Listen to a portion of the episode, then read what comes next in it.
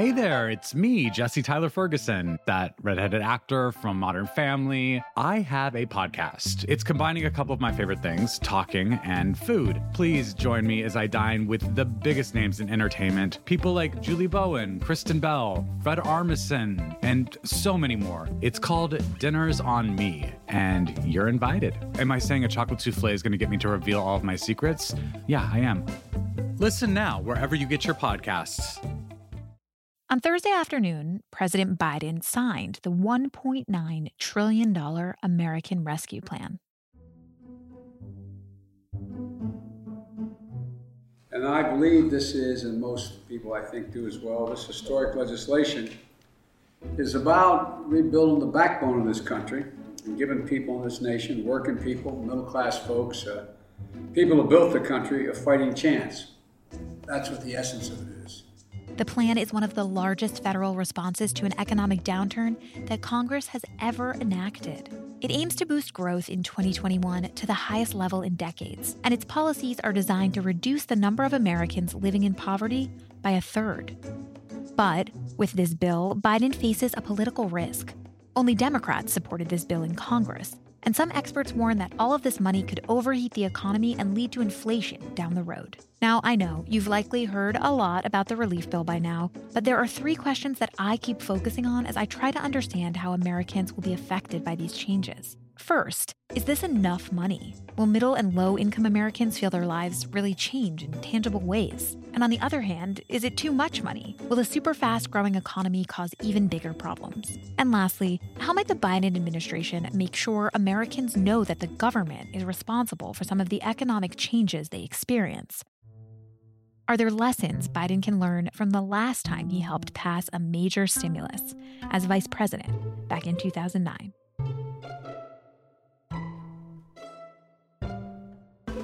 This is Can He Do That, a podcast that explores the powers and limitations of American government in a time of deep division. I'm Allison Michaels.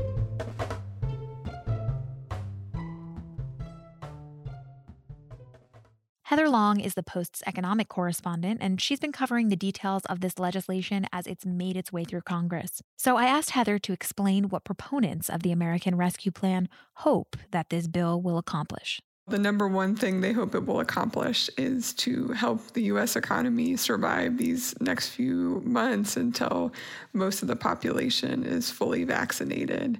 I think a lot of people are very optimistic right now about where the economy and where life is headed as these vaccines roll out. But the reality is that sitting here in March 2021, there are still nearly 10 million people who lost a job a year ago and have not been able to get back to work.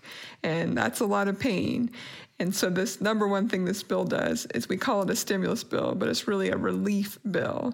The second thing it does is boost the economy. Economists now anticipate that this year could be the hottest year for the economy since 1984. And the last thing it does, which I think surprised a lot of people, but as you look into the details, is this is turning out to be one of the biggest anti poverty efforts the government has done in decades. So let's talk about what some of those policies actually look like. This is a huge bill, and a lot of focus gets put on things like these $1,400 stimulus checks. But what are some more of the specifics of what is actually being delivered in this bill beyond stimulus checks? Right. Yes, everyone is very focused on when those $1,400 checks are going to come out. But beyond that, what this bill does, based on our calculations, is over half the money, 54%, goes to individuals and households. So, what I mean by that is, in addition to the checks, there's also more unemployment insurance money that will last through Labor Day and provide an extra $300 a week for those people who are still unemployed. There's also special new tax credits that really are targeted to low and moderate income families who've been so hard hit. So, the biggest one that's getting a lot of buzz is this extended child tax credit, which will provide $3,000 for children ages 6 to 17 and $3,600 for really young children under age 6. And this is a refundable credit. What that means is for lower income families who don't actually owe the government any taxes, they would get a check back from the government for $3,000 $3,000 or $3,600 if they have young kids. Uh, for people who don't have kids who are low income, the bill extends the earned income tax credit to be a little bit more generous to those folks. And for also for low income families with kids, the bill also extends the child and dependent care tax credit. So families could get up to $4,000 to help offset child care expenses. President Biden has said that he hopes this plan will ensure that jobs return swiftly. How does the bill work to do that? Well, it's pumping a ton of money into the economy. The final tally is 1.86 trillion to be exact, according to the Congressional Budget Office. And this is a massive boost. It's one of the largest stimulus package outside of the one we saw a year ago in the depths of the crisis.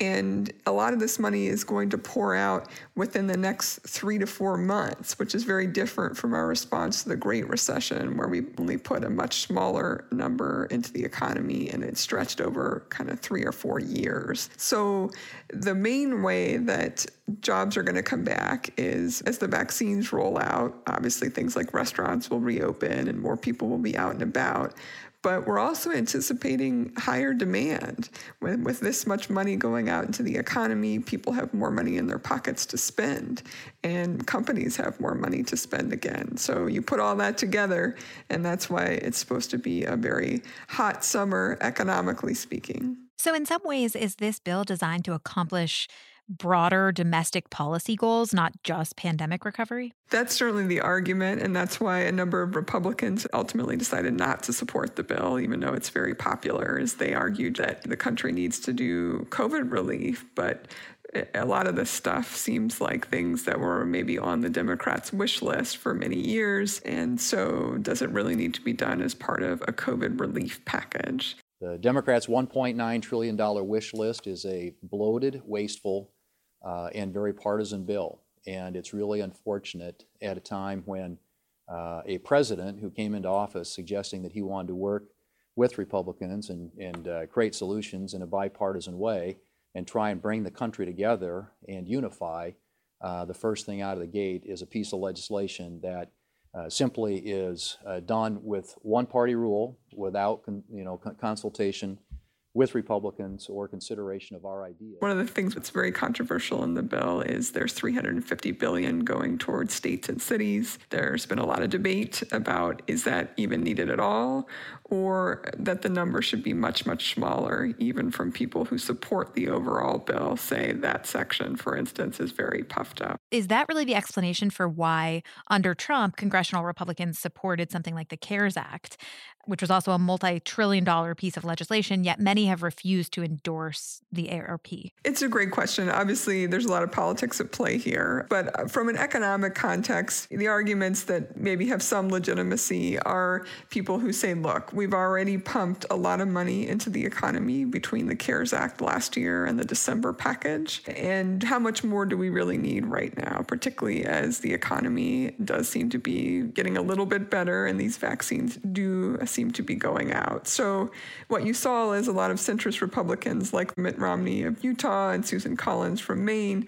You know, they said, look, they would have supported a package that was a little bit under 1 trillion. But at the end of the day, Democrats said that wasn't good enough. They wanted to go big and they wanted to make sure that families really felt it this time around. Are people actually going to feel the impact of this bill on their everyday lives? The answer is yes. I think that's why this bill has been hugely popular in the polls is because people can see that there's something in it for them. What's different this time is you have over half the money is targeted towards individuals and households. It's not like no money in the bills last year went towards individuals. There were still checks and there was still unemployment insurance.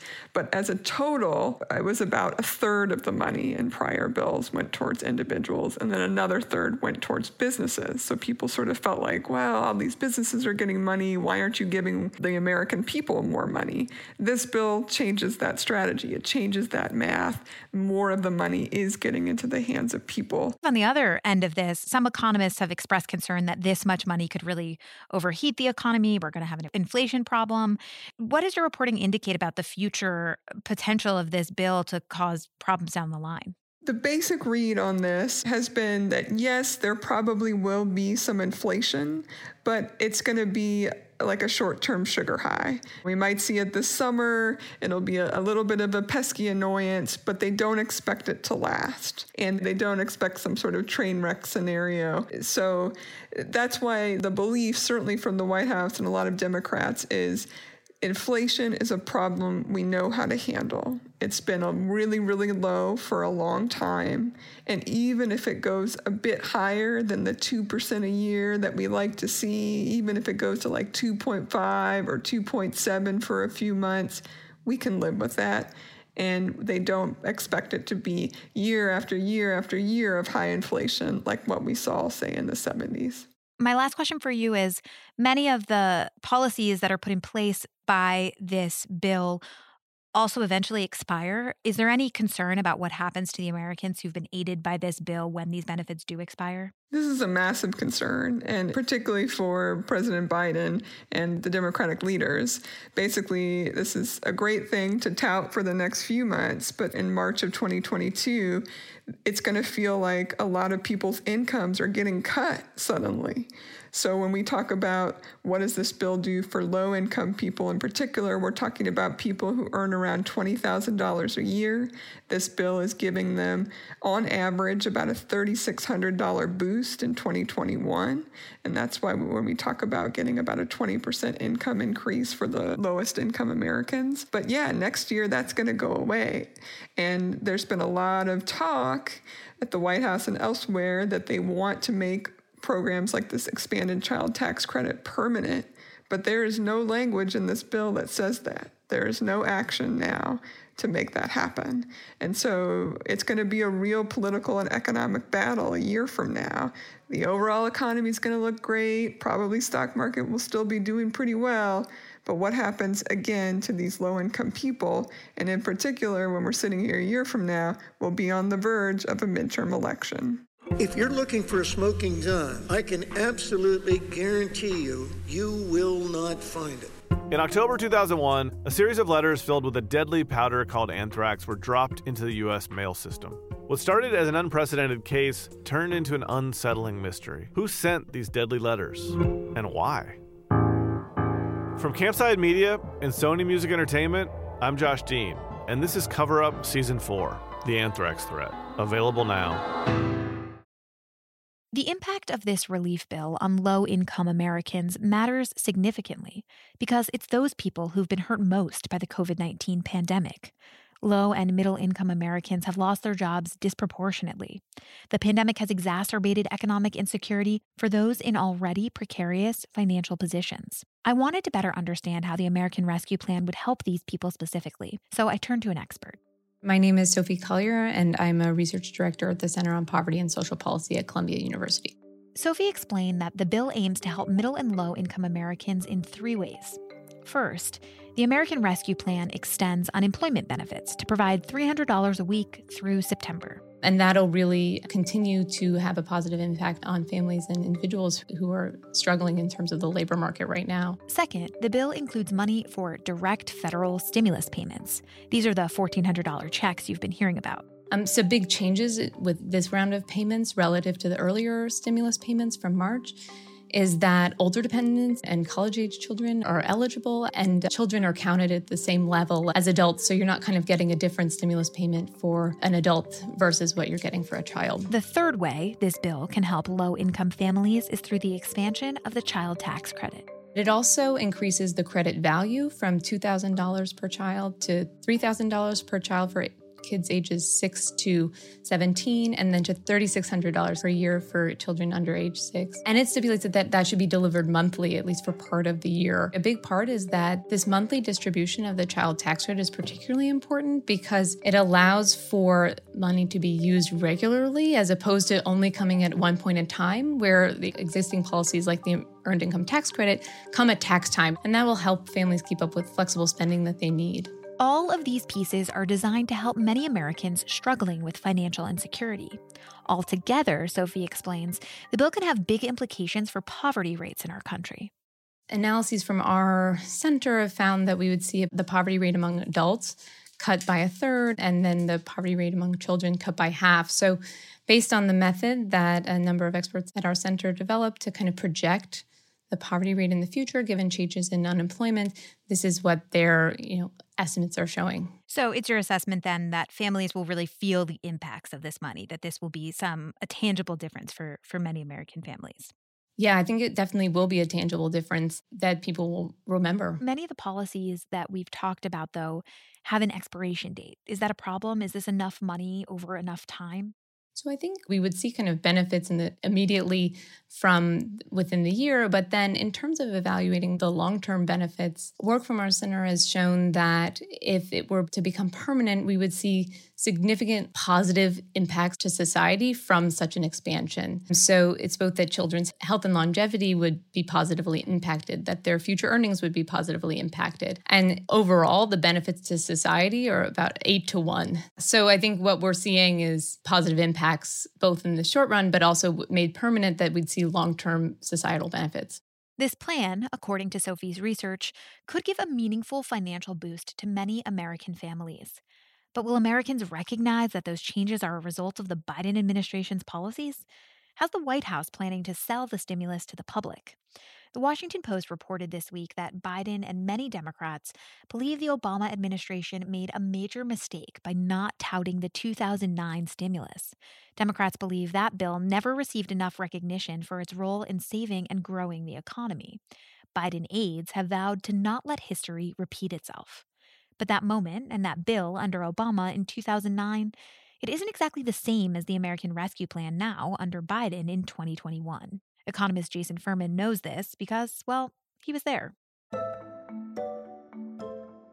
I'm Jason Furman, and I'm a professor at Harvard University, and I served all eight years in the Obama administration. I started out as deputy director of the National Economic Council and went on to be chair of the Council of Economic Advisors. So, how involved were you then in the American Recovery and Reinvestment Act of 2009 under President Obama? I was his main economic advisor on the campaign, started to put together the ideas for that even before the election.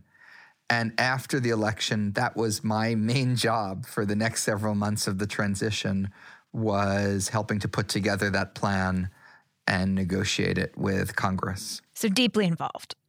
deeply involved. I was deeply involved in ARA for better or worse. Back then, what were the circumstances under which Obama tried to get this done? What were the economic circumstances for our country in 2009? It was a terrible financial crisis. It was getting worse by the day. And, you know, hadn't encountered anything of this scale and severity since the Great Depression. And how does that compare to the economic circumstances we're facing today? Today, things are bad. They're actually similar to what they were at the beginning of 2009. The difference is the trajectory. Then it was getting worse, and now things are getting less bad. How are people feeling these impacts, though? How are the impacts people are feeling today?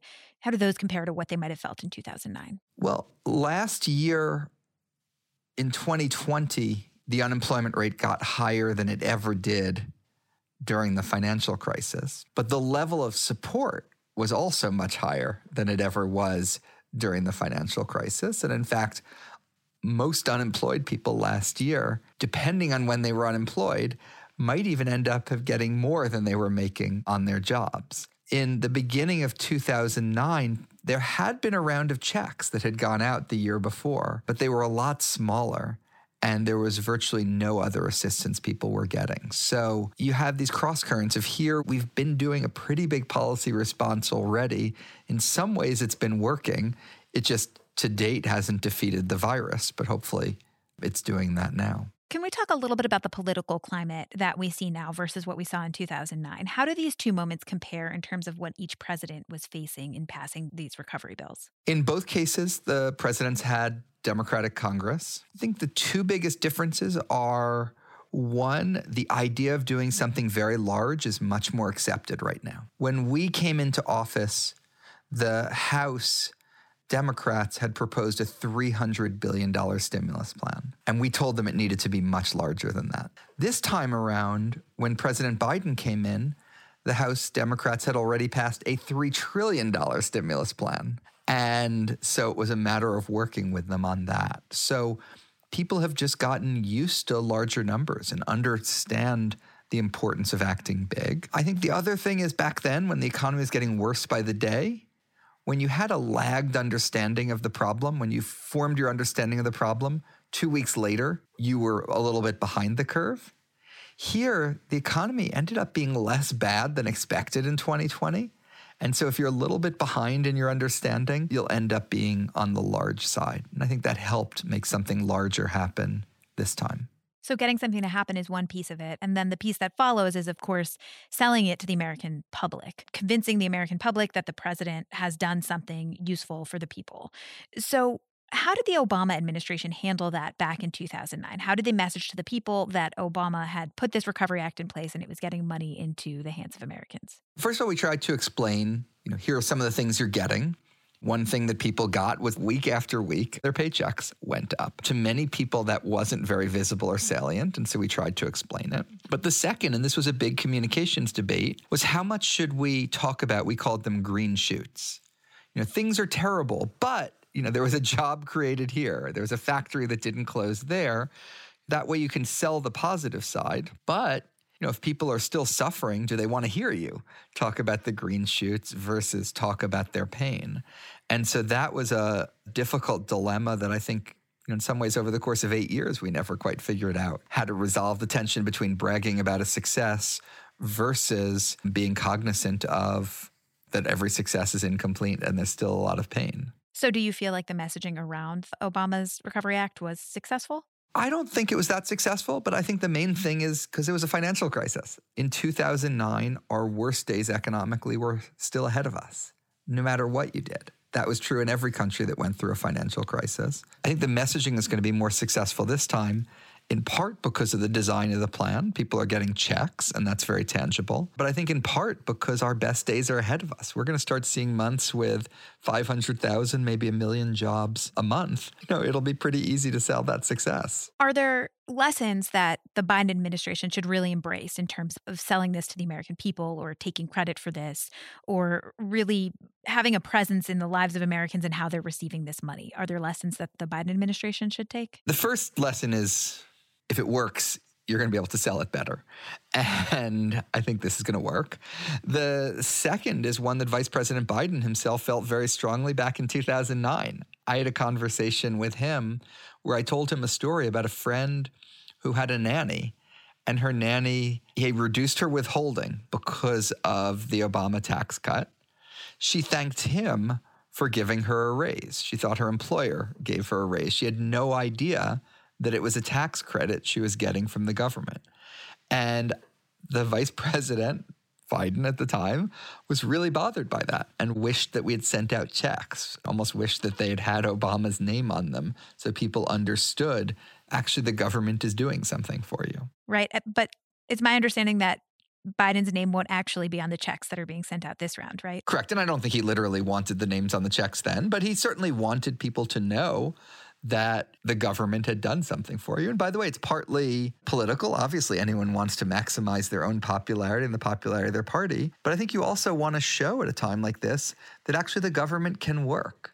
The government can do things that are successful. The government can make a difference because if you believe in the importance of government policy, it's important that people appreciate the difference that it can make. Do you think that there should be any lessons drawn from President Trump and his administration in the sense that you could argue his administration was better at messaging policies than even making them at times? Are there lessons there? President Trump never agonized over the trade off between bragging about how great things were versus acknowledging the continued suffering that many had.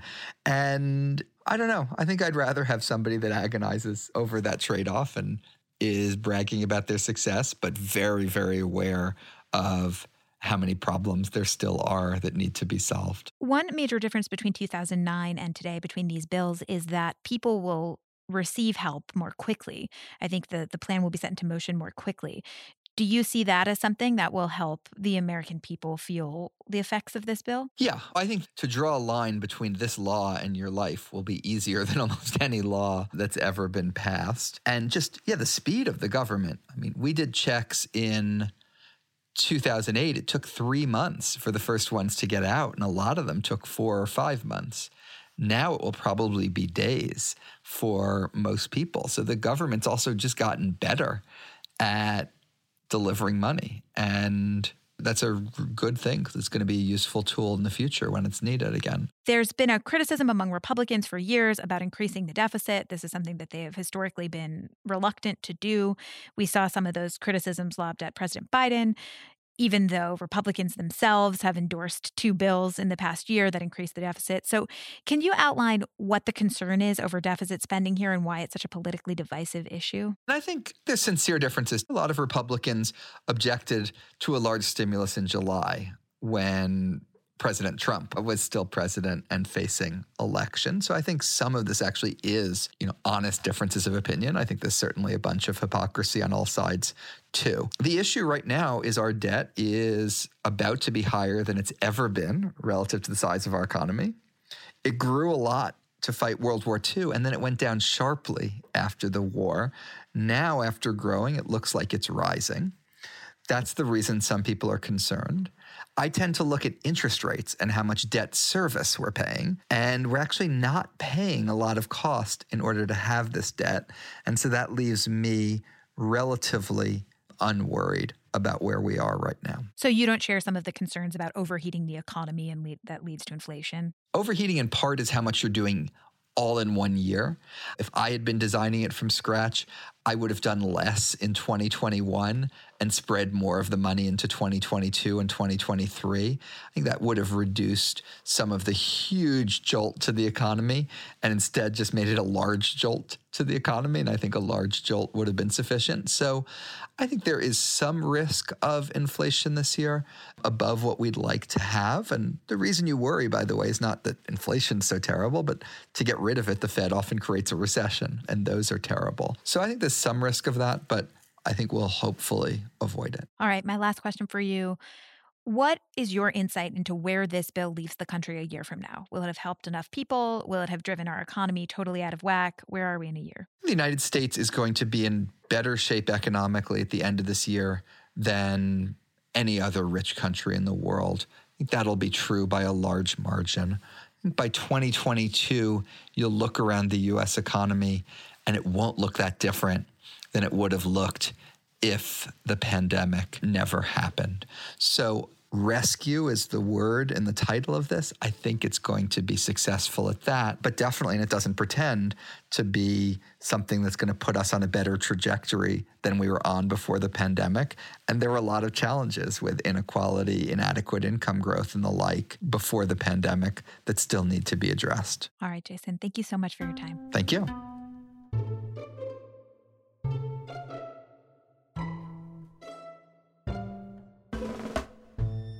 This has been another episode of Can He Do That? Thanks so much for listening.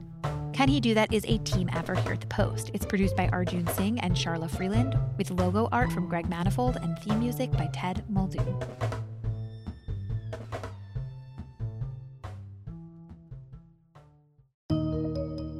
There's always more to the story. I'm Leigh Ann Caldwell, anchor of Washington Post Live. Each week, we bring you inside conversations between the newsroom and the people we cover. From global leaders enacting change to cutting edge artists redefining our culture. And we make you and your questions part of every conversation. Listen to Washington Post Live wherever you get your podcasts and watch on demand at WashingtonPostLive.com.